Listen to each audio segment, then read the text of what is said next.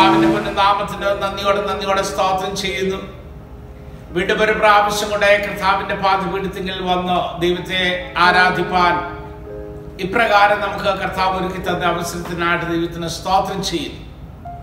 ഇന്ന് പകൽക്കാലം ദൈവവചന ചിന്തയ്ക്കായിട്ട് നമ്മൾ ഇന്ന് ഒന്നാം പാഠമായിട്ട് വായിച്ച ഉൽപ്പത്തി പുസ്തകത്തിന്റെ പതിനെട്ടാം അധ്യായത്തിലെ ആദ്യ വാക്യങ്ങൾ ശ്രദ്ധയിലേക്ക് കൊണ്ടുവരാനായിട്ട് ഞാൻ ആഗ്രഹിക്കുകയാണ്. ഉൽപ്പത്തി പുസ്തകം പതിനെട്ടാം അധ്യായത്തിൽ ഒരു വലിയ ഹോസ്പിറ്റാലിറ്റിയുടെ ചിത്രമാണ് കാണാൻ സാധിക്കുന്നത്. മമ്രയുടെ തോപ്പിലായിരുന്ന അബ്രഹാമിന് അബ്രഹാമിന് ദൈവത്തിന്റെ ദൂതന്മാർ മൂന്ന് പേര് പ്രത്യക്ഷപ്പെടുന്നതും അബ്രഹാം അവരെ സ്നേഹത്തോടെ സൽക്കരിക്കുന്നതും ആ ദൈവിക പുരുഷന്മാർ അബ്രഹാമിനോട് സംവാദിക്കുന്നതും ഒക്കെയുള്ള ചിത്രമാണ് പതിനെട്ടാം അധ്യായത്തിൽ നമുക്ക് കാണുവാനായിട്ട് സാധിക്കുന്നു. എന്നാൽ ഈ അധ്യായം നമ്മൾ മനസ്സിലാക്കുവാൻ ഇതിന്റെ മുൻപിലുള്ള അധ്യായത്തിലേക്ക് നിങ്ങളുടെ ശ്രദ്ധയെ ക്ഷണിക്കാനാണ് ഞാൻ ആഗ്രഹിക്കുന്നത്. ആ പതിമൂന്നാം അധ്യായത്തിലേക്ക് നമ്മൾ പോകുമ്പോൾ അബ്രഹാം ഒരു അബ്രഹാമുമായിട്ട് ദൈവം ഒരു പുതിയ ഉടമ്പടിയിലേക്ക് പ്രവേശിക്കുന്നത് കാണാൻ സാധിക്കും. ലോത്ത് ഏറ്റവും ഫലഭൂയിഷ്ഠമായ യോർദാന്റെ തീരത്ത് ഏറ്റവും ഫലഭൂയിഷ്ഠമായ രാജ്യം തിരഞ്ഞെടുത്ത് സ്ഥലം തിരഞ്ഞെടുത്ത് യാത്രയായപ്പോൾ അബ്രഹാമിന് ശേഷിച്ചിരുന്നത് വെറും മണൽപ്പരപ്പ് മാത്രമായിരുന്നു. അബ്രഹാമിനോട് സ്വർഗത്തിൽ ദൈവം പറഞ്ഞു, അബ്രഹാമേ, നീ ആകാശത്തിലേക്ക് നോക്ക്, ആകാശത്തിലെ നക്ഷത്രങ്ങളെ പോലെയും ഈ തീരത്തെ മണൽത്തനികളെ പോലെയും ഞാൻ നിങ്ങൾക്ക് ഞാൻ നിനക്ക് സന്താനത്തെ തരും എന്ന് പറഞ്ഞുകൊണ്ട് ദൈവം അബ്രഹാമിനോട് വാഗ്ദത്തം ചെയ്യുന്നത് പതിമൂന്നാം അധ്യായത്തിൽ കാണുകയാണ്. പതിനേഴാം അധ്യായത്തിലേക്ക് നമ്മൾ വരുമ്പോൾ ദൈവികമായ വാഗ്ദത്തം ഒരു പടിയിലൂടെ മുന്നോട്ട് കടന്ന് ദൈവവും അബ്രഹാമും തമ്മിൽ ഒരു നിയമം ചെയ്യുന്നത് കാണാൻ സാധിക്കുന്നുണ്ട്. പതിനേഴാം അധ്യായത്തിന്റെ രണ്ടാമത്തെ വാക്യം അല്ലെ ഒന്നാമത്തെ വാക്യത്തിന്റെ അവസാനം മുതൽ, നീ എൻ്റെ മുമ്പാകെ നടന്ന് നിഷ്കളങ്കനായിരിക്ക, എനിക്ക് നിനക്ക് മധ്യേ ഞാൻ എൻ്റെ നിയമം സ്ഥാപിക്കും, നിന്നെ അധികമധികമായി വർദ്ധിപ്പിക്കും എന്ന് അരുളി ചെയ്തു. എന്നിട്ട് അബ്രാമിനോട് പറഞ്ഞു, ഇനി നിന്നെ അബ്രാം എന്നല്ല വിളിക്കേണ്ടുന്നത്, ഞാൻ നിന്നെ ബഹുജാതികൾക്ക് പിതാവാക്കിയിരിക്കുക, നിന്റെ പേര് അബ്രഹാം എന്നായിരിക്കണം എന്ന് പറയുകയാണ്.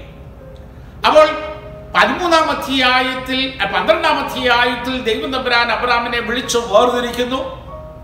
അബ്രാമിനോട് പറഞ്ഞു, അബ്രാമേ, ഞാൻ കാണിച്ചു തരാനിരിക്കുന്ന ദേശത്തേക്ക് നീ പോകാ എന്ന് പറഞ്ഞു. ചോദ്യം ചെയ്യാതെ ദൈവത്തിന്റെ കൽപ്പനകളെ അപ്രകാരം അനുസരിച്ചുകൊണ്ട് സാറായെ വിളിച്ചുകൊണ്ട് അബ്രാം ഇറങ്ങിത്തിരിക്കുകയാണ്. പതിമൂന്നാം അധ്യായത്തില് ദൈവം ഒരു വലിയ വാഗ്ദത്തം അബ്രാമിന് കൊടുക്കുന്നതാണ് കാണാൻ സാധിക്കുന്നത്. പതിനാറാം അധ്യായത്തിലേക്ക് വരുമ്പോ അബ്രാമിന്റെ എൺപത്തി ആറാമത്തെ വയസ്സില് ദൈവത്തിന്റെ വാഗ്ദത്തങ്ങൾ നിറവേറ്റപ്പെടുവാൻ കാലതാമസമുണ്ടായപ്പോൾ സാറായിയുടെ അതിബുദ്ധി കാരണം ഹാഗാറിനെ പരിഗ്രഹിച്ചുകൊണ്ട് ഇസ്മായേൽ എന്ന മകൻ ജനിക്കുന്നത് കാണാൻ സാധിക്കുന്നു. എന്നാൽ ഈ പതിനേഴാം അധ്യായത്തിന്റെ പ്രാരംഭം എന്താണെന്ന് ചോദിച്ചാൽ, അബ്രഹാമിന് തൊണ്ണൂറ്റി ഒൻപത് വയസ്സായപ്പോൾ എന്ന് പറഞ്ഞാൽ തുടങ്ങുന്നത്. എന്ന് പറഞ്ഞാൽ ആ ആ ഒരു പ്രസ്താവനയുടെ സാങ്കത്യം എന്ന് പറയുന്നത് അബ്രഹാം ബലഹീനനായി തീർന്നപ്പോൾ മാനുഷികമായിട്ടുള്ള കഴിവുകളാൽ ഒരു കുഞ്ഞ് ജനിക്കുവാനുള്ള സാധ്യത ഇല്ലാതായി തീർന്നപ്പോൾ, മാനുഷികമായ പ്രതീക്ഷകൾ നഷ്ടപ്പെട്ടു പോയപ്പോൾ ദൈവം തമ്പുരാൻ തന്റെ വാഗ്ദത്തം നിവർത്തിക്കുവാനായിട്ട് അമാന്തിച്ചു. തന്റെ വാർദ്ധക്യ വാഗ്ദത്തം ഇനിയും നിറവേറ്റപ്പെടുമോ എന്ന് സംശയിച്ച് ഇസ്മായേലില് തന്റെ ആ ഒരു വലിയ വാഗ്ദത്തം നിവർത്തി കാണുവാനൊക്കെ ആഗ്രഹിച്ചിരിക്കുന്ന അബ്രാമിനോടാ ദൈവം തമ്പുരാൻ ഒരു പുതിയ നിയമം ചെയ്യുന്നത്. ഒരു പുതിയ നിയമം ചെയ്യുക മാത്രമല്ല, അബ്രഹാമിനെ അവസ്ഥക്ക് മാറ്റുക. ഇനി നീ അബ്രഹാം എന്നല്ല വിളിക്കപ്പെടുന്നത്, പിന്നെയോ ഞാൻ നിന്നെ ബഹുജാതികൾക്ക് പിതാവാക്കി വെച്ചിരിക്കയാൽ. ഇതൊരു വിശ്വാസത്തിന്റെ പ്രഖ്യാപനമായിട്ടാണ് കാണാൻ സാധിക്കുന്നത്. അബ്രഹാമിന് ആകപ്പാടെ ഹാഗാറിൽ ജനിച്ച ഇസ്മായേൽ എന്ന് പറഞ്ഞ ഒരു കുഞ്ഞേ ഉള്ളൂ. ഹാഗാറിനെ സാറായി വീട്ടിൽ നിന്ന് അടിച്ചിറക്കിയതാ. ഇനോ അവിടെയാ ദൈവത്തമ്പുരാൻ പറയുന്നത് ഈ പുതിയ നിയമത്തിന്റെ ഏറ്റവും ആഴമേറിയ മർമ്മം, ഞാൻ നിന്നെ ബഹുപിതാ ബഹുജാതികൾക്ക് പിതാവാക്കി വെച്ചിരിക്കുന്നത് കൊണ്ട് നീ ഇനി അബ്രഹാം എന്ന് വിളിക്കപ്പെടും എന്ന് പറയുന്നത്. താഴോട്ട് നമ്മൾ വായിക്കുമ്പോൾ ഏനോ ആ ഒരു വാക്യത്തിൽ താഴേക്ക് വരുന്നത് ഒത്തിരി കാര്യങ്ങൾ നമുക്ക് വായിക്കുവാനായിട്ട് സാധിക്കും. പതിനേഴാം അധ്യായത്തിന്റെ ഏനോ പതിനേഴാമത്തെ വാക്യം, അതിനിടയിലേക്ക് ഞാൻ പിന്നെ തിരിച്ചു വരും. അപ്പോൾ അബ്രഹാം കവിണ്ണു വീണി ചിരിച്ചു, നൂറ് വയസ്സുള്ളവന്റെ മകൻ ജനിക്കുമോ, തൊണ്ണൂറ് വയസ്സായ സാറാ പ്രസവിക്കുമോ എന്ന് തന്റെ ഹൃദയത്തിൽ പറഞ്ഞു.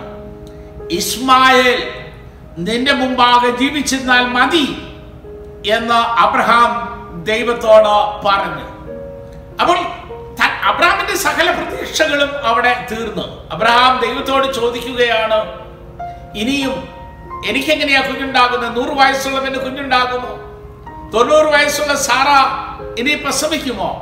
അതുകൊണ്ട് ആഗാറിൽ കൂടെ എനിക്ക് ലഭിച്ച ഇസ്മായേല് ദൈവസന്നിധിയിൽ ജീവിച്ചാൽ മതി എന്നൊക്കെ ഇസ്മായേലിൽ തന്റെ ജീവിതത്തിന്റെ സാഫല്യവും തന്റെ ജീവിതത്തിന്റെ സന്തോഷവും സംതൃപ്തിയും ഒക്കെ കണ്ടെത്തുവാൻ ശ്രമിക്കുന്ന അബ്രഹാമിനെ അവിടെ കാണാൻ സാധിക്കുന്നു.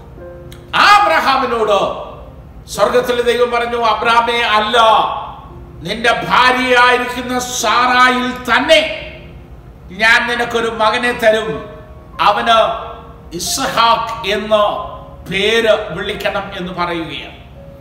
മനുഷ്യജീവിതത്തിന്റെ പ്രതീക്ഷകൾ അറ്റുപോകുമ്പോൾ, മനുഷ്യജീവിതത്തിന്റെ കാഴ്ചപ്പാടുകൾ അറ്റുപോകുമ്പോൾ, മനുഷ്യജീവിതത്തിന്റെ സാധ്യതകൾ അറ്റുപോകുമ്പോൾ, മനുഷ്യജീവിതത്തിലേക്ക് ഇറങ്ങി വന്ന അത്ഭുതങ്ങളെ പ്രവർത്തിക്കുന്ന ദൈവത്തെ അത്രേ നമുക്ക് കാണുവാനായിട്ട് സാധിക്കുന്നത്. ജീവിതം അപ്രകാരമാണ്. ഏറ്റക്കുറച്ചിലുകൾ നിറഞ്ഞതാണ് നമ്മുടെയൊക്കെ ജീവിതം. ഒരു സമയത്ത് നമ്മൾ പ്രതീക്ഷകളുടെ കൊടുമുടിയിലാണെങ്കിൽ അടുത്ത സമയം നമ്മൾ പ്രതീക്ഷകൾ കൈവിട്ടവരാകും. ഒരു സമയത്തോ നമ്മൾ വിശ്വാസത്തിന്റെ കൊടുമുടിയിലാണെങ്കിൽ അടുത്ത സമയത്തോ നമ്മുടെ അനുഭവങ്ങൾ നമ്മുടെ വിശ്വാസത്തെ പോലും സംശയിക്കത്തക്കത കാര്യങ്ങളിലാണ്. നമ്മൾ പലപ്പോഴും സാധാരണയായി അങ്ങനെയുള്ള അവസരങ്ങളിൽ പറയാറുണ്ട്, അയ്യോ, ഇങ്ങനെ അങ്ങ് ജീവിച്ച് പോയാ മതി, ഇനിയൊന്നും എനിക്ക് പ്രതീക്ഷിക്കാനില്ല, എങ്ങനെങ്കിലും ഇങ്ങനെ ഉള്ളതിലൊക്കെ നമ്മുടെ ജീവിതത്തിന്റെ സംതൃപ്തി കണ്ടെത്തിക്കൊണ്ട് ഉള്ളതിലൊക്കെ സന്തോഷിച്ചുകൊണ്ട് എങ്ങനെങ്കിലും ഈ ജീവിതം അങ്ങ് മുന്നോട്ട് നയിക്കുവാൻ ആഗ്രഹിക്കുന്ന ഒരു സാഹചര്യം. അവിടെയാണ് ഈ വാക്യത്തിന്റെയും ഈ സംഭവത്തിന്റെ പ്രസക്തി ഉള്ളത്. അതിന്റെ മധ്യത്തിൽ ഇടപെടുന്ന ഒരു ദൈവം. ഇസ്മായേലിൽ സന്തോഷിക്കുവാനല്ല ദൈവം വാഗ്ദത്തം കൊടുത്തത്, മറിച്ച് സാറായിൽ തന്നെ ഒരു വാഗ്ദത്ത സന്തതിയെ കൊടുത്തിട്ട് ആ ഇസ്ഹാക്കിൽ തന്റെ ജീവിതത്തിന്റെ പ്രബോധം കണ്ടെത്തുവാൻ, തന്റെ ജീവിതത്തിന്റെ മുന്നോട്ടുള്ള ദൈവിക വാഗ്ദത്തം നിവർത്തി കണ്ടെത്തുവാൻ തക്കവണ്ണം ഇടപെടുന്നവനായ ഒരു ദൈവത്തെ അത്രേ കാണാനായിട്ട് സാധിക്കുന്നത്. ഇന്ന് പകൽക്കാലം എന്നെ കേൾക്കുന്ന ആ ദൈവത്തിന്റെ പൈതലേ, വാഗ്ദത്തം ചെയ്തവൻ വിശ്വസ്തനാണ്. നിന്റെ ജീവിതത്തിൽ ദൈവം നിന്നോട് പറഞ്ഞിട്ടുള്ള വാഗ്ദത്തങ്ങൾ, അതൊരു പക്ഷേ വചന ശുശ്രൂഷയിൽ കൂടെ ലഭിച്ചതായിരിക്കാം, ദൈവവചന പഠനത്തിൽ കൂടെ ലഭിച്ചതായിരിക്കാം, ദൈവവചനം സംസാരിക്കുമ്പോൾ ലഭിച്ചതായിരിക്കാം, അല്ലെങ്കിൽ നിന്റെ അന്തരംഗത്തിൽ ദൈവത്തിന്റെ ആത്മാവ് നിന്നോട് പകർന്നു തന്ന ദൈവിക വാഗ്ദത്തങ്ങളായിരിക്കാം. എന്നാൽ വാഗ്ദത്തം ചെയ്തവൻ വിശ്വസ്തനാണെങ്കിൽ അവൻ ആ വാഗ്ദത്തം നിന്റെ ജീവിതത്തിൽ നിവർത്തിക്കുക തന്നെ ചെയ്യും. അതുകൊണ്ട് വാഗ്ദത്തം നിവർത്തി താമസിച്ചു പോയെന്ന് വിചാരിച്ച് ഭാരപ്പെടേണ്ട. വാഗ്ദത്തം നിവർത്തി താമസിച്ചു പോയി എന്ന് വിചാരിച്ച് ഉള്ളതിലൊക്കെ തൃപ്തിപ്പെട്ട കൊണ്ട് പോകുവാനല്ല. പിന്നെയോ ആ വാഗ്ദത്തങ്ങളെ മുറുകെ പിടിച്ചുകൊണ്ട് അവകാശം പറഞ്ഞു ദൈവസന്നിധിയിൽ വിശ്വാസത്തോടുകൂടെ ദൈവിക ഇടപെടലിനായി കാത്തിരിക്കുകയാണെങ്കിൽ ദൈവം തമ്പുരാൻ നിന്റെ ജീവിതത്തിൽ ഇടപെടുക തന്നെ ചെയ്യും എന്നുള്ളതിന് യാതൊരു സംശയമില്ല. എന്നാൽ ഈ ഒരു ഇടം ഈ ഒരു വാഗ്ദത്ത നിവൃത്തിയുടെ ഒരു ഒരു പുതിയ പ്രോമിസ് അബ്രഹാമിന് കൊടുക്കുമ്പോൾ അതിൻ്റെ ഇടയിൽ സംഭവിക്കുന്ന ഒരു സംഗതിയുണ്ട്. അത് ഇന്ന് ഞാൻ ഊന്നി പറയുവാനായിട്ട് ആഗ്രഹിക്കുക. അതിനിടയിൽ എന്താ പറയുന്നതെന്നറിയാമോ? ദൈവം ഒരു നിയമം പ്രമാണിക്കണം എന്ന് പറയുക. ഒൻപതാമത്തെ വാക്യത്തിന്റെ അവസാനത്തിലേക്ക് വരുമ്പോൾ നീയും നിന്റെ ശേഷം തലമുറ തലമുറയായി നിന്റെ സന്തതിയും എൻ്റെ നിയമം പ്രമാണിക്കണം. എനിക്കും നിനക്കും നിന്റെ ശേഷം നിന്റെ സന്തതിക്ക് മധ്യമുള്ളവനും നിങ്ങൾ എൻ്റെ നിയമം പ്രമാണിക്കണം. എന്നിട്ട് പറയുന്നു, എന്താണ് നിയമം എന്നറിയാമോ? നിന്റെ ഇടയിലുള്ള പുരുഷ പ്രജകളൊക്കെയും പരിച്ഛേദന ഏൽക്കണം എന്നുള്ളതാണ്. ഈ പരിച്ഛേദനയെ ദൈവം തമ്പുരാന് ദൈവം തെരഞ്ഞെടുത്ത് തന്റെ ജനത്തിനു വേണ്ടി നിഷ്കർഷിക്കുന്നത് ഇവിടെ ആദ്യമായിട്ട് വേദപുസ്തകം കാണുവാനായിട്ട് സാധിക്കുന്നു. പരിച്ഛേദന എന്ന് പറയുമ്പോൾ, സർക്കംസിഷൻ എന്ന് പറയുമ്പോൾ അഗ്രചർമ്മത്തിന്റെ പരിച്ഛേദന നമ്മുടെ മനസ്സിൽ വരുമ്പോൾ അതെന്താണ്, എന്തുകൊണ്ടാണ് ദൈവം അങ്ങനെ പറഞ്ഞത് എന്ന് ഈ വേദഭാഗം സസൂക്ഷ്മമായിട്ട് പറയുന്നുണ്ട്. പതിനൊന്നാം അവ അത് എനിക്കും നിങ്ങൾക്ക് മധ്യയുള്ള നിയമത്തിന്റെ അടയാളം ആയിരിക്കും. അപ്പോൾ ഈ പരിച്ഛേദന ദൈവം ഇൻസ്റ്റിറ്റ്യൂട്ട് ചെയ്തത് as a sign of the covenant relationship that God has made with Abraham. രണ്ടാമത്തെ വാക്യത്തിൽ പറയുന്നത് പോലെ, ഞാൻ നിനക്കും എനിക്കും മധ്യേ ഒരു നിയമം സ്ഥാപിക്കും, ആ നിയമം സ്ഥാപിച്ചിരിക്കുന്നു എന്നുള്ളതിന്റെ അടയാളമായിട്ട് നീയും നിന്റെ പുരുഷപ്രജയും പരിച്ഛേദന ഏൽക്കണം എന്ന് പറയുകയാണ്. അപ്പോ ഈ പരിച്ഛേദന ദൈവമക്കൾക്ക് വേണ്ടി അവൻ കൽപ്പിച്ചാക്കിയിരിക്കുന്നത് ദൈവമക്കളെ ഓർമ്മിപ്പിക്കുവാനായിട്ടാണ്. എന്താ ഓർമ്മിപ്പിക്കുന്നത്? ആം under a law, am under a covenantal relationship with God. ദൈവവുമായിട്ട് ഒരു ഉടമ്പടിയുടെ നിയമപ്രകാരം ബന്ധിക്കപ്പെട്ടവരാണ് നാം എന്നുള്ള നിയമമാണ് നമുക്കവിടെ കാണാനായിട്ട് സാധിക്കുന്നത്. അപ്പൊ പരിച്ഛേദന ഏൽക്കുന്നതിൽ കൂടെ ദൈവം ആഗ്രഹിക്കുന്നതാ every child of God is being reminded of that covenant relationship that God has made with him. അപ്പോൾ ഓരോ സമയവും അത് തൻ്റെ ജനത്തെ ഓർമ്മിപ്പിക്കുവാനായിട്ടാണ്. എന്നാൽ ആ പരിച്ഛേദന എപ്രകാരമായിരിക്കണമെന്ന് അല്പം കൂടെ ആഴമായിട്ട് അടുത്ത വാക്യത്തിൽ പറയുന്നുണ്ട്. പതിമൂന്നാമത്തെ വാക്യത്തിലേക്ക് വരുമ്പോൾ, നീ വില കൊടുത്തു നിന്റെ വീട്ടിൽ ജനിച്ച ദാസന് നീ വില കൊടുത്ത് വാങ്ങിയവനെ പരിച്ഛേദന ഏൽക്കണം. എന്നിട്ട് പറയുന്നു, എൻ്റെ നിയമം നിന്റെ ദേഹത്തിൽ നിത്യ നിയമം ആയിരിക്കണം എന്ന പറയുന്നത്. അപ്പോൾ അവന്റെ ശരീരത്തിൽ he carries a mark. He carries a, a, a, an emblem or a sign in his body. A sign of God's covenant relationship. A, a sign where uh, God has made a, a law in between Abraham and God. ഒരു നിയമത്തിന്റെ, സത്യനിയമത്തിന്റെ ബന്ധത്തിലുള്ളവരാണ് താനും തൻ്റെ ദൈവമെന്ന് തന്നെ ഓർമ്മിപ്പിക്കുന്ന ഒരടയാളം തൻ്റെ ശരീരത്തിൽ പേറുവാനായിട്ട് ദൈവം പറയുകയാണ്. അപ്പൊ അങ്ങനെ ദൈവിക നിയമങ്ങൾ അനുസരിച്ചുകൊണ്ട് ആ ദൈവത്തിൻ്റെ നിയമത്തിന്റെ ഉടമ്പടിയിൽ വന്ന അബ്രഹാമിനോടാണ് ദൈവത്തിൻ്റെ ഈ വലിയ വാഗ്ദത്തം ചെയ്യുന്നത് നമുക്ക് കാണുവാനായിട്ട് സാധിക്കുന്നത്. റോമർക്കെഴുതിയ ലേഖനം രണ്ടാം അധ്യായത്തിന്റെ പതിനഞ്ചാമത്തെ വാക്യത്തിലേക്ക് വരുമ്പോൾ ഇതിനെ പൗലോസ് അപ്പോസ്തലൻ നമുക്ക് വേണ്ടി വ്യാഖ്യാനിച്ചു തന്നിരിക്കുന്നത് കാണാനായിട്ട് സാധിക്കുന്നുണ്ട്. പുതിയ സഭയായിരിക്കുന്ന നാമും പരിച്ഛേദന ഏൽക്കേണ്ടുന്നവരാണ്. ഈ പരിച്ഛേദന ദൈവവും നമ്മളുമായിട്ടുള്ള ഉടമ്പടിയെ കാണിക്കുന്നതാകുന്നുവെങ്കിൽ ആ പരിച്ഛേദന നമ്മുടെ ശരീരത്തിൽ വഹിക്കുവാനായിട്ട് ദൈവത്തിന്റെ കൽപ്പന ഓർമ്മിപ്പിക്കുന്നുവെങ്കിൽ ഇന്ന് ദൈവപൈതലെ, വിശ്വാസിയെ, നീങ്ങാനും നിന്റെ ശരീരത്തിൽ ഒരു പരിച്ഛേദനയുടെ അടയാളം ഉള്ളവരായിരിക്കണം.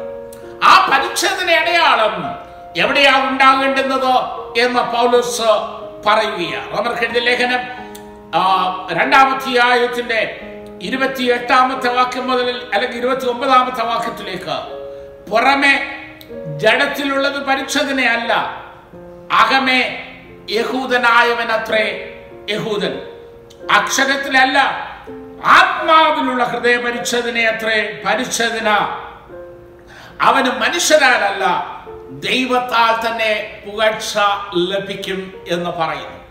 അപ്പോൾ എവിടെ പുതിയ നിയമവിശ്വാസികളായിരിക്കുന്ന വാഴ്ത്തപ്പെട്ട കർത്താവായ യേശുക്രിസ്തുവിന്റെ പാപപരിഹാര യാഗത്തിൽ കൂടെ പാപക്ഷമ ലഭിച്ചോ ദൈവവുമായിട്ടുള്ള ബന്ധത്തിലേക്ക് യഥാസ്ഥാനപ്പെടുത്തിയിരിക്കുന്ന ദൈവത്തിന്റെ മക്കൾക്ക് ആ ഒരു വലിയ ഉടമ്പടിയുടെ അടയാളം നിന്റെ ശരീരത്തിൽ ഉണ്ടാകണം. എവിടെയാണെന്ന് അറിയാമോ? നിന്റെ ഹൃദയത്തിൽ പരിച്ഛേദന ഏൽക്കുന്നതിനെ കുറിച്ചാണ് പറയുന്നത്.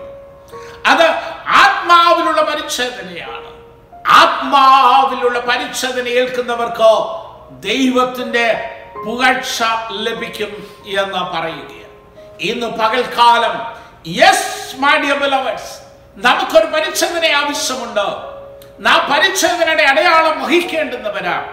അത് നമ്മുടെ ശരീരത്തിന്റെ ഏതെങ്കിലും ഭാഗത്തുള്ള പരിച്ഛേദനയല്ല, മറിച്ച് നമ്മുടെ അന്തരംഗത്ത്, നമ്മുടെ ആത്മാവിൽ, നമ്മുടെ ഹൃദയത്തിൽ, നമ്മുടെ മനസ്സുകളിൽ ദൈവത്തിന്റെ ആത്മാവ് വരുത്തുന്ന രൂപാന്തരത്തിന്റെ അടയാളമായിരിക്കുന്ന പരിച്ഛേദന ഏൽക്കുവാനായിട്ട് ബാധ്യസ്ഥരാണ്. Hallelujah, hallelujah. അങ്ങനെയെങ്കിൽ നീയും ഞാനും യേശുക്രിസ്തുവിൽ കൂടെ ഒരു പുതിയ ഉടമ്പടിയിലേക്ക് പ്രവേശിച്ചവരാ. ആ പുതിയ ഉടമ്പടിയുടെ അടയാളം നിന്റെ ഹൃദയത്തിന്റെ പരിച്ഛേദനയാണ്.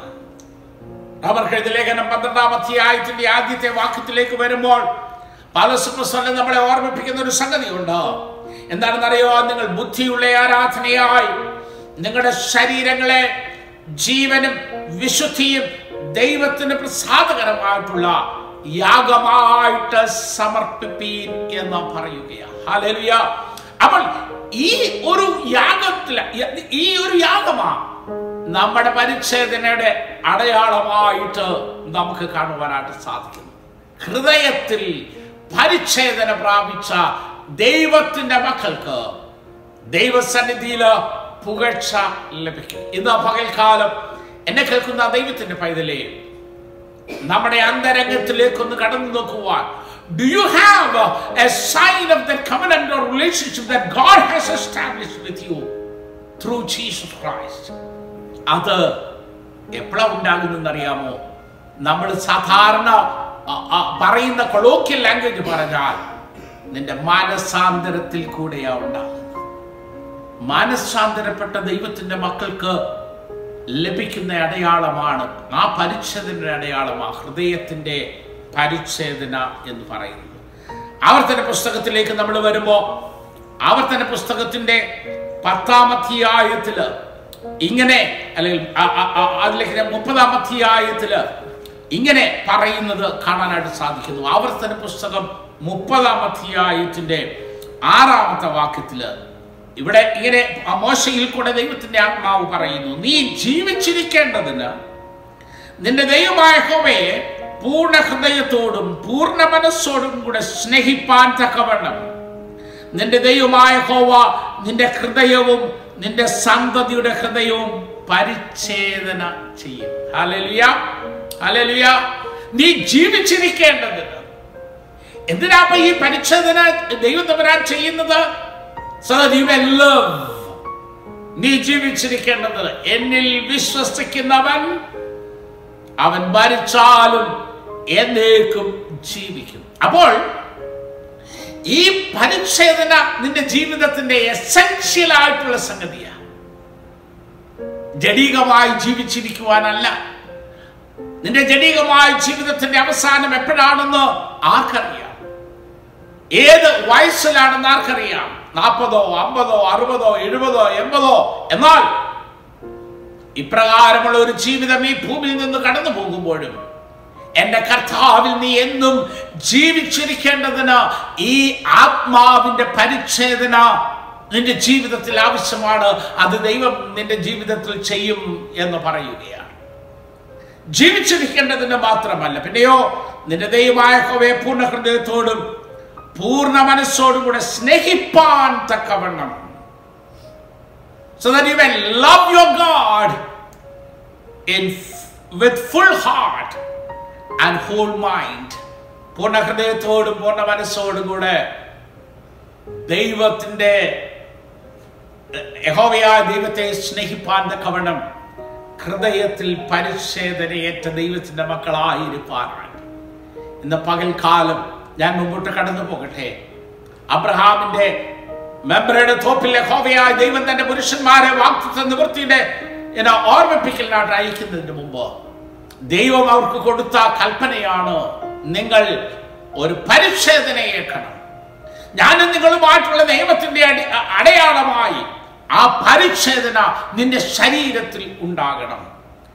എന്നെ കേൾക്കുന്ന ദൈവത്തിന്റെ മക്കളെ, ഇന്ന് പകൽക്കാലം യേശു കർത്താവിന്റെ രക്തത്താൽ വീണ്ടെടുക്കപ്പെട്ട ദൈവത്തിന്റെ മക്കളായിരിക്കുന്ന നമുക്ക് ഒരു പരിച്ഛേദനയുടെ അടയാളം അത്യാവശ്യമാണ്. എന്തിനാണെന്നറിയാമോ? ദൈവത്തിന്റെ വാഗ്ദത്തങ്ങൾ നിന്റെ ജീവിതത്തിൽ നിവർത്തിയാകുവാനായിട്ട്. ദൈവം നിന്റെ ജീവിതത്തിന്റെ ഏതോ നിരാശയിലേക്ക്, ദൈവം നിന്റെ ജീവിതത്തിന്റെ പ്രതീക്ഷ അറ്റ അവസരങ്ങളിലേക്ക്, ദൈവം നിന്റെ ജീവിതത്തിന്റെ അസാധ്യങ്ങളിലേക്ക് ഇടപെടുവാനായിട്ട് ഒരു നിയമത്തിന്റെ ഇടയാളം വഹിച്ചവരായി ജീവിപ്പാൻ ദൈവത്തിന്റെ വചനം ഇന്ന് പകൽക്കാലം നമ്മളെ ഓർമ്മിപ്പിക്കുക. പ്രിയമുള്ളവരെ, നമ്മുടെ ഹൃദയത്തിന്റെ അവസ്ഥ പ്രകാരമാണ് നാം ഇപ്പോഴും ഹാർട്ട് ഹാർട്ടഡായിട്ട് കല്ലുപോലുള്ള ഹൃദയത്തോടുകൂടി വചനം കേൾക്കുന്നുണ്ട്, ആത്മീക പ്രക്രിയകളിൽ കൂടെയൊക്കെ കടന്നു പോകുന്നുണ്ട്. പക്ഷെ ഹൃദയം രൂപാന്തരപ്പെടാത്തവരായി ദൈവത്തിന്റെ ആത്മാവിനെ നമ്മുടെ ഹൃദയത്തെ ക്രിയ ചെയ്യുവാൻ കഴിയാത്തതായി ഇന്നും നാം കഠിന ഹൃദയരായിരിക്കുന്നുവെങ്കിൽ ഈ ദൈവികമായ നിയമത്തിന് നാം പങ്കാളികളല്ല എന്നും ദൈവികമായ ഇടപെടലിന് നമുക്ക് അർഹതയില്ല എന്നും നാം മനസ്സിലാക്കേണ്ടതായിട്ടുണ്ട്. മറ്റൊരു വാക്യത്തിലേക്ക് നിങ്ങളുടെ ശ്രദ്ധയെ ഞാൻ കൊണ്ടുവരികയാണ്. ആവർത്തന പുസ്തകം പത്താം അധ്യായത്തിന്റെ പന്ത്രണ്ടാമത്തെ വാക്കും പതിമൂന്നാം പന്ത്രണ്ടാം വാക്യത്തിന്റെ അവസാനം പതിമൂന്നാമത്തെ വാക്യത്തിലും ഏനോ ഞാൻ അല്ലെങ്കിൽ പന്ത്രണ്ടാമത്തെ വാക്കിലൂടെ ചേർത്ത് വായിക്കാം. ആകയാൽ ഇസ്രായേലേ, നിന്റെ ദൈവമായ യഹോവയെ ഭയപ്പെടുകയും അവന്റെ എല്ലാ വഴികളിലും നടക്കുകയും അവനെ സ്നേഹിക്കുകയും നിന്റെ ദൈവമായ യഹോവയെ പൂർണ്ണ ഹൃദയത്തോടും പൂർണ്ണ മനസ്സോടും സേവിക്കുകയും ഞാൻ ഇന്ന് നിന്നോട് കൽപ്പിക്കുന്ന യഹോവയുടെ കൽപ്പനകളും ചട്ടങ്ങളും നിന്റെ നന്മയ്ക്കായി പ്രമാണിക്കുകയും വേണം. എന്നല്ലാതെ നിന്റെ ദൈവമായ യഹോവ നിന്നോട് ചോദിക്കുന്നത് എന്ത്? ദൈവത്തിന് നിന്നോട് സ്തോത്രം. അവിടെ ചോദിക്കുന്ന ഒരു വലിയ ചോദ്യമാണ്, നിന്റെ ദൈവമായ യഹോവയെ പൂർണ്ണ ഹൃദയത്തോടെ പൂർണ്ണ മനസ്സോടെ സേവിപ്പാനും നിന്റെ നന്മയ്ക്കായി ഞാൻ നിന്നോട് കൽപ്പിക്കുന്ന കൽപ്പനകളും പ്രമാണിക്കണമെന്നല്ലാതെ മറ്റെന്തെങ്കിലും ഞാൻ നിന്നോട് ചോദിക്കുന്നുണ്ടോ? താഴോട്ട് വരുമ്പോൾ പതിനാറാമത്തെ വാക്യത്തിൽ ആകയാൽ ആകയാൽ നിങ്ങൾ നിങ്ങളുടെ ഹൃദയത്തിന്റെ അഗ്രചർമ്മം പരിച്ഛേദന ചെയ്യുവീൻ, ഇനിമേൽ നിങ്ങൾ ദുസ്സാഠ്യമുള്ളവരാകരുത്. എത്ര എത്ര ഹൃദ്യമായിട്ടാ ദൈവത്തിന്റെ വചനം നമ്മളോട് പറയുന്നത്! എത്ര സൗമ്യതയോടുകൂടിയാ ദൈവത്തിന്റെ വചനം പറയുന്നത്! ആകയാൽ ആകയാൽ ഏനോ അടുത്ത വാക്യം കൂടെ വായിക്കുമ്പോൾ ഇതാ സ്വർഗവും സ്വർഗാതിസ്വർഗവും ഭൂമിയും അതിലുള്ളതൊക്കെയും നിന്റെ ദൈവമായ യഹോവയ്ക്കുള്ളതാകും. നിന്റെ പിതാക്കന്മാരോട് മാത്രം യഹോവയ്ക്ക് പ്രീതി തോന്നി അവരെ സ്നേഹിച്ചു. അവരുടെ ശേഷം അവരുടെ സന്തതിയായ നിങ്ങളെ ഇന്നുള്ളതുപോലെ അവൻ സകല ജാതികളിലും വെച്ച് തിരഞ്ഞെടുത്തു. എന്നിട്ടാ പറയുന്നത്, ആകയാൽ നിങ്ങൾ നിങ്ങളുടെ ഹൃദയത്തിന്റെ അഗ്രചർമ്മം പരിച്ഛേദന ചെയ്യുവീൻ, ഇനി ദുശാഠ്യക്കാരാകരുത്.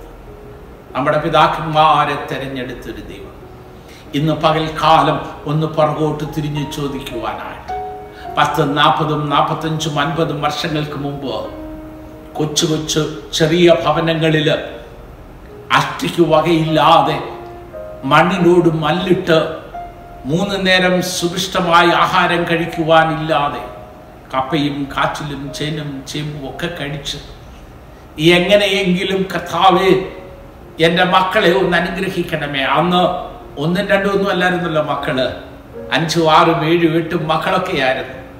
കുഞ്ഞുങ്ങള് ഏതോ ഇങ്ങനെ ചെറിയ ചെറിയ പ്രായത്തിലൊക്കെ ആയിരുന്നു. ആൺമക്കളും ഉണ്ട്, പെൺമക്കളും ഉണ്ട്. എൻ്റെ പിതാക്കന്മാരുടെ ദൈവസന്നിധിയിൽ ജാഗരിച്ചു പ്രാർത്ഥിച്ചു, കർത്താവേ എൻ്റെ മക്കളെ അനുഗ്രഹിക്കണമേ, ഞങ്ങളുടെ ഈ അവസ്ഥയ്ക്ക് ഒരു ഭേദം വരുത്തണമേ എന്നവർ പ്രാർത്ഥിച്ചു. നിന്റെ പിതാക്കന്മാരെ യഹോവയായ ദൈവം സ്നേഹിച്ചു. വാക്യമത പറയുന്നത് നിന്റെ പിതാക്കന്മാരെ യഹോവയായ ദൈവം സ്നേഹിച്ചു, അതിനുശേഷം അവരുടെ സന്തതിയായിരിക്കുന്ന നിങ്ങളെയും ആ സ്നേഹത്തിന്റെയും നന്മയുടെയും അനുഗ്രഹത്തിന്റെയും പാത്രീഭൂതരായി തീരുവാൻ, പങ്കാളികളാകുവാൻ ദൈവം തിരഞ്ഞെടുത്തു. അത് തന്നെയാ പറയുന്നത്, സകല ജാതികളിലും വെച്ച് നിങ്ങളെ അവൻ തിരഞ്ഞെടുത്തു. പക്ഷേ നിങ്ങൾ ഇന്ന് ദുസ്സാഠ്യമുള്ളവരായി മാറിയിരിക്കുക. അതല്ലേ അവസാനം പറയുന്നത്, മേലിൽ നിങ്ങൾ ദുസ്സാഠ്യമുള്ളവരാകരുത്, മേലിൽ നിങ്ങൾ ദുസ്സാഠ്യമുള്ളവരാകരുത്. പ്രിയമുള്ളവരെ, നമ്മുടെ ജീവിതത്തിന്റെ അവസ്ഥകളിലേക്ക് ഈ വാക്യം ഇന്ന് പകൽക്കാലം വിരൽ ചൂണ്ടുകയാണ്. ഈ വാക്യം ഇന്ന് പകൽക്കാലം നമ്മുടെ ഹൃദയത്തിലേക്ക് തന്നെ കടന്നു വരികയാണ്. നമ്മുടെ പിതാക്കന്മാരെ സ്നേഹിച്ച ദൈവം അവന്റെ കരുണയാൽ നമ്മളെ വീണ്ടെടുത്ത് നമ്മളെയും അവന്റെ അനുഗ്രഹത്തിന് പാത്രീഭൂതരായി തീർന്നപ്പോൾ നാം ദുസ്സാഠ്യമുള്ളവരായി തീർന്നോ? അതുകൊണ്ട് എന്തു ചെയ്യണമെന്നാ പറയുന്നത്? നിങ്ങളുടെ ഹൃദയത്തിന്റെ അഗ്രചർമ്മം പരിച്ഛേദനയേറ്റവരായി. കർത്താവ് നിങ്ങളോട് വേറെ ഒന്നും പറഞ്ഞിട്ടില്ല. കർത്താവ് പറഞ്ഞത്, യഹോവയായ ദൈവത്തെ പൂർണ്ണ ഹൃദയത്തോടും പൂർണ്ണ മനസ്സോടും കൂടെ സ്നേഹിക്കുകയും സേവിക്കുകയും നിന്റെ നന്മയ്ക്കായി ദൈവം നിന്നോട് കൽപ്പിച്ചതൊക്കെയും പ്രമാണിപ്പാനല്ലാതെ വേറെ ഒന്നും കർത്താവ് പറഞ്ഞിട്ടില്ല. ഈ ദൈവിക പ്രമാണങ്ങൾ അനുസരിക്കുന്നത് നിനക്ക് നന്മയ്ക്കായിട്ടാണ് എന്നോ കർത്താവിന്റെ വചനം പറയുകയാണ്. സമയം പോയല്ലോ, ഞാൻ എന്റെ വാക്കിലെ അവസാനിപ്പിക്കുക. പ്രിയമുള്ളവരെ, അബ്രഹാം അപ്രകാരം അനുസരിച്ചു. താഴോട്ട് ഇരുപത്തിനാലാമത്തെ വാക്ക് മുതൽ താഴോട്ട് വരുമ്പോൾ അബ്രഹാം പരിച്ഛേദനയേറ്റു, തന്റെ മകനായിരിക്കുന്ന ഇസ്മായേൽ പരിച്ഛേദനയേറ്റു. അവർ പരിച്ഛേദനയേറ്റപ്പോഴുള്ള പ്രായം പറയുന്നുണ്ട്. മാത്രമല്ല, വീട്ടിലെ ദാസന്മാരും മറ്റുള്ളവരെല്ലാവരും പരിച്ഛേദനയേറ്റു. ദൈവം പറഞ്ഞ കൽപ്പന അപ്രകാരം ദൈവം അനുസരിച്ചു, അബ്രഹാമും കൂട്ടരും അനുസരിച്ചു. അവിടെയാണ് നമ്മുടെ തോപ്പിൽ വിശ്രമിക്കുന്ന അബ്രഹാമിന്റെ അടുക്കിലേക്ക് ദൈവം തൻ്റെ ദൂതന്മാരെ അയക്കുന്നത്. എന്തിനാ അയച്ചെന്നറിയാമോ? അബ്രഹാമിന്റെ ആതിഥേയം സ്വീകരിക്കാനായിട്ടല്ല. അതൊക്കെ അവിടെ നടക്കുന്നുണ്ട്. സാറായോട് ചെന്ന് പറഞ്ഞു, ഇനോ വലിയ സദ്യയൊക്കെ ഉണ്ടാക്കി കൊടുക്കുന്നുണ്ട്. അത് കഴിഞ്ഞ പെയ്യ വിഷയത്തിലേക്ക് വരിക. എന്നിട്ട് ചോദിച്ചു, സാറാ എന്തിയേ? സാറ അകത്തുണ്ട്. എന്നിട്ട് പറഞ്ഞു, അടുത്ത വർഷം ഞാൻ പിന്നെയും നിന്നെ സന്ദർശിക്കും. പത്താമത്തെ വാക്യം, പതിനെട്ടാം അധ്യായത്തിന്റെ പത്താമത്തെ വാക്യം.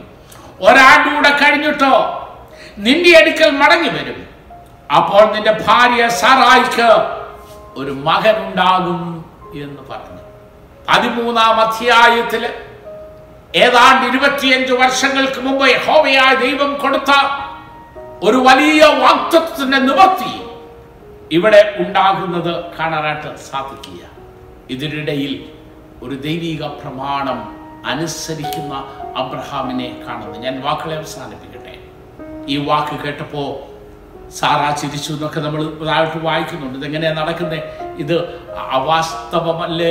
ഇത് നടക്കുന്ന കാര്യമാണോ? മാനുഷികമായിനോ? ഈ പത്ത് തൊണ്ണൂറ് വയസ്സായി എനിക്കെങ്ങനെയാ തൊണ്ണൂറ് വയസ്സ്? ഇതെല്ലാം വരുന്നുണ്ട്. പക്ഷെ പതിനാലാമത്തെ വാക്യത്തിൻ്റെ ഒരു വാക്യം പറയുന്നുണ്ട്, യഹോവയാൽ കഴിയാത്ത കാര്യം ഉണ്ടോ? ഇന്ന് പകൽക്കാലം ദൈവമക്കളെ, ദൈവവചനത്തിൻ്റെ അധികാരിയെ പറയട്ടെ, യഹോവയാൽ കഴിയാത്ത ഒരു കാര്യവുമില്ല. യഹോവയാൽ കഴിയാത്ത ഒരു കാര്യവുമില്ല.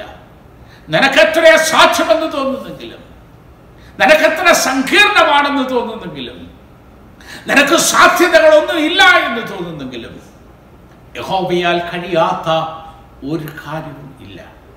അതുകൊണ്ട് അവന്റെ വാഗ്ദത്തങ്ങളെ മുറുകെ പിടിച്ചുകൊണ്ട്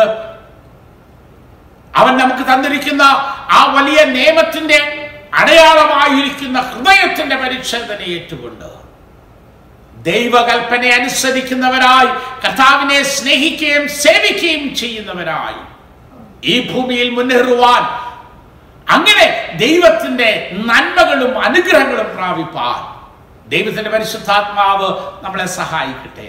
ഞാൻ ആ വാക്യം എൻ്റെ ഹൃദയത്തോട് ചേർത്ത് വെച്ചിട്ട് വീണ്ടും പറഞ്ഞെൻ്റെ വാക്കിൽ അവസാനിപ്പിക്കുക. നിന്റെ ദൈവമായ യഹോവയെ പൂർണ്ണ ഹൃദയത്തോടും പൂർണ്ണ മനസ്സോടും കൂടെ സ്നേഹിപ്പാനും സേവിപ്പാനും നിന്റെ നന്മയ്ക്കായി ഞാൻ നിന്നോട് കൽപ്പിച്ച പ്രമാണങ്ങളെ അനുസരിക്കുവാനും അല്ലാതെ ദൈവം നമ്മളോടൊന്നും ചോദിച്ചിട്ടില്ല. അതുകൊണ്ട് പ്രിയമുള്ള ദൈവത്തിൻ്റെ മക്കളെ, നിന്റെ ഹൃദയത്തിൻ്റെ അഗ്രചർമ്മത്തിൻ്റെ പരിച്ഛേദനയേറ്റവരായി, ഈ ആത്മാവിൻ്റെ പരിച്ഛേദനയേറ്റവരായി ദൈവസന്നിധിയിൽ ദൈവത്തിൻ്റെ വാഗ്ദത്തത്തിൻ്റെ അവകാശം പ്രാപിച്ചെടുക്കുവാൻ ദൈവത്തിൻ്റെ പരിശുദ്ധാത്മാവ് നമ്മളെ സഹായിക്കും.